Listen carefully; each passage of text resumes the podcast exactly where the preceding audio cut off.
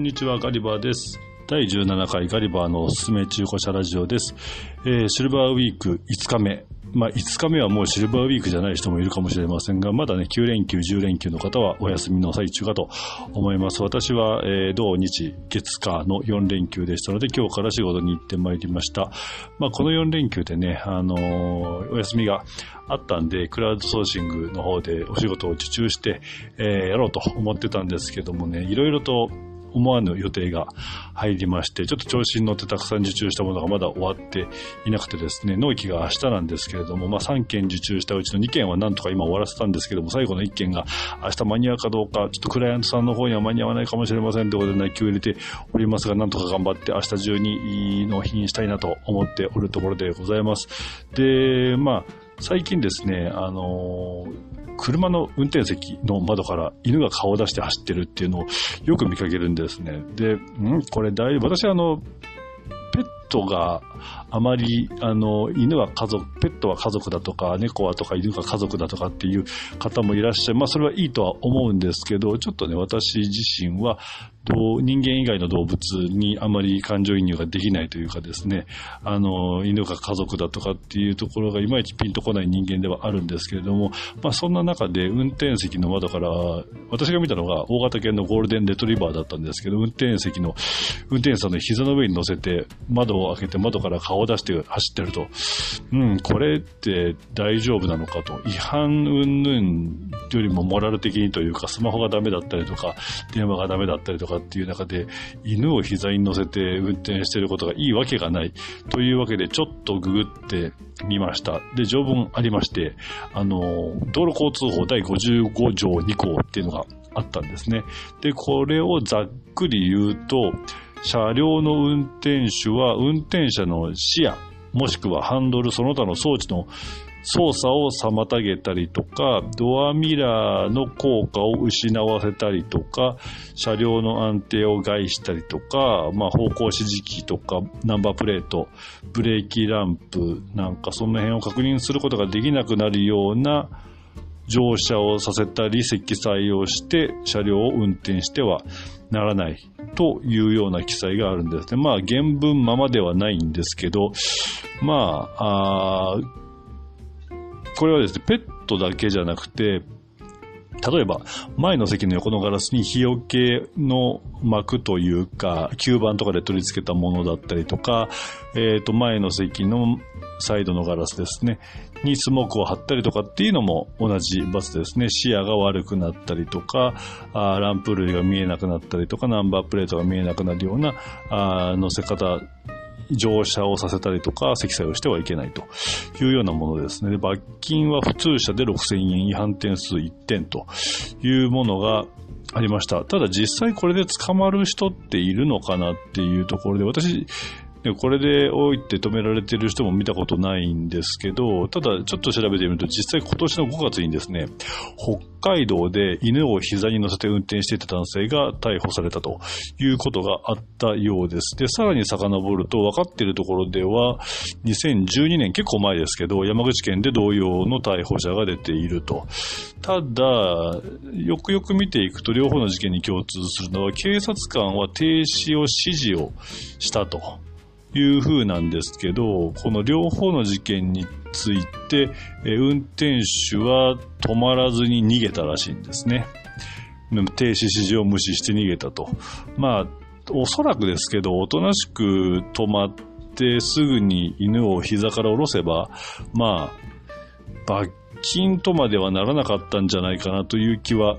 するんですけど、まあ逃げてしまったんで、その場で逮捕ということになってしまったようですね。うん、まあ、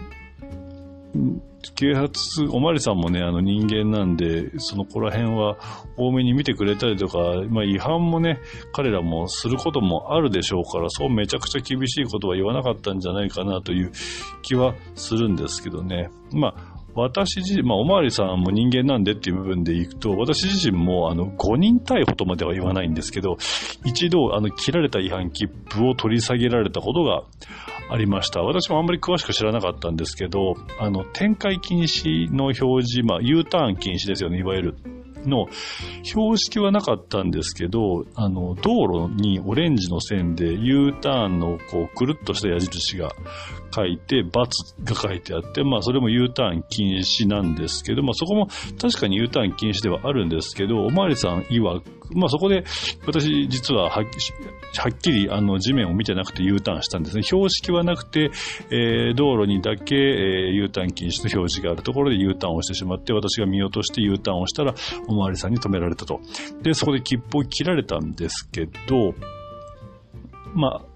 そこで切符を切られたらすぐ直後にですね、おまわりさんから電話がかかっていて、ちょっと戻ってきてくださいということを言われたんですね。で、よくよく聞くと、U ターン禁止については、標識、あの看板で、標識看板ですね、あれがあるところで U ターンをすると、切符を切るんだけども、あの、場合によってはその看板というか標識がないけども地面、道路にだけ表示がある部分があって、私がたまたまその道路にだけ表示があって標識がない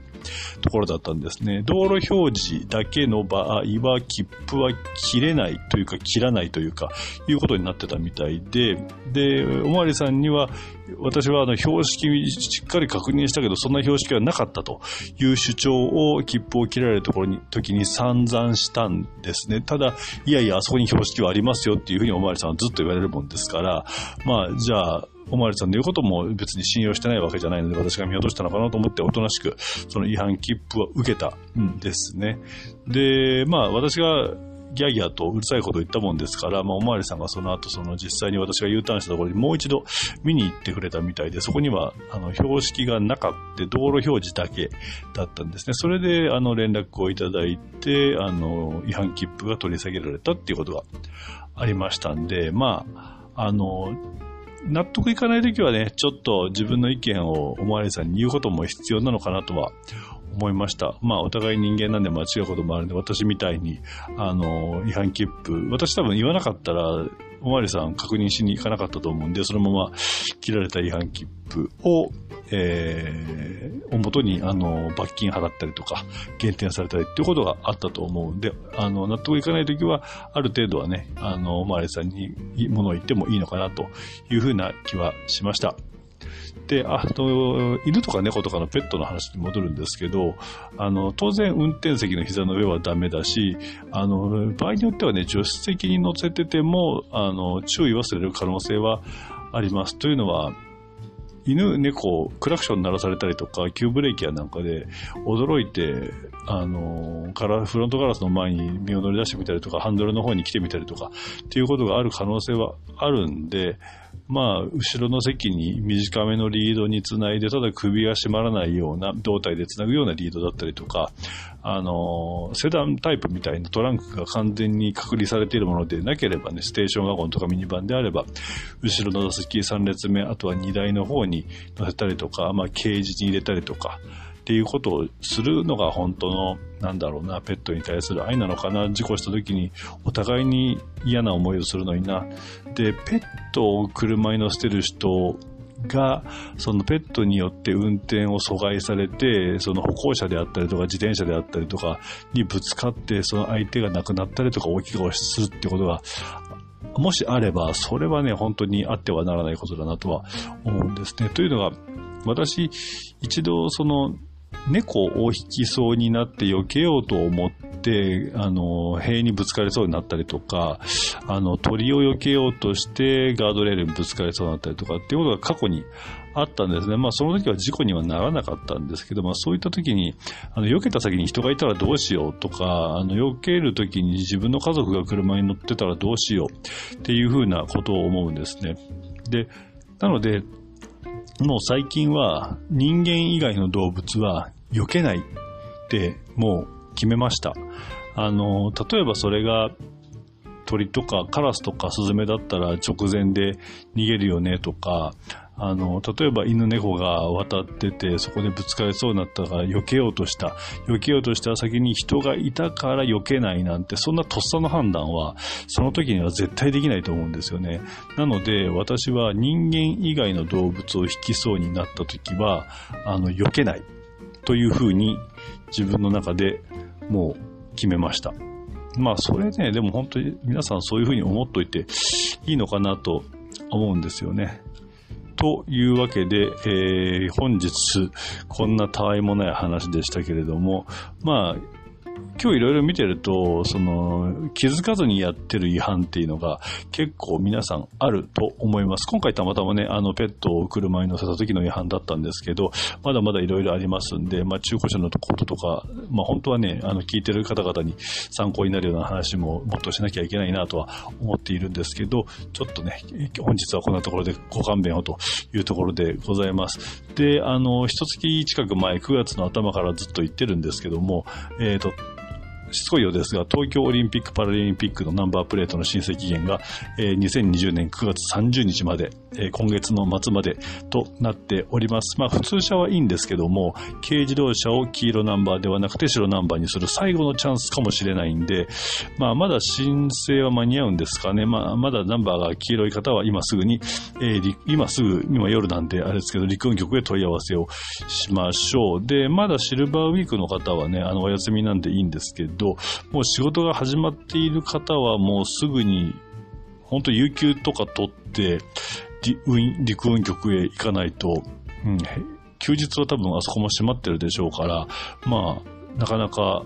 難しいかなとは思うんですけど、今を逃すと白ナンバーにはならない。と思いますんで、そこら辺はお急ぎください。では、こんなところで第17回のガリバーの説明、中古車ラジオはお開きにさせていただきたいと思います。まだまだシルバーウィーク続く方は半分にもなってないぐらいの方もいらっしゃると思いますが、まあ、ほとんどの人がね、シルバーウィークに関しては、今日から仕事が始まっていると思いますんで、皆様また明日もお仕事頑張りましょう。それでは、良い一日をお過ごしください。ガリバーでした。バイバイ。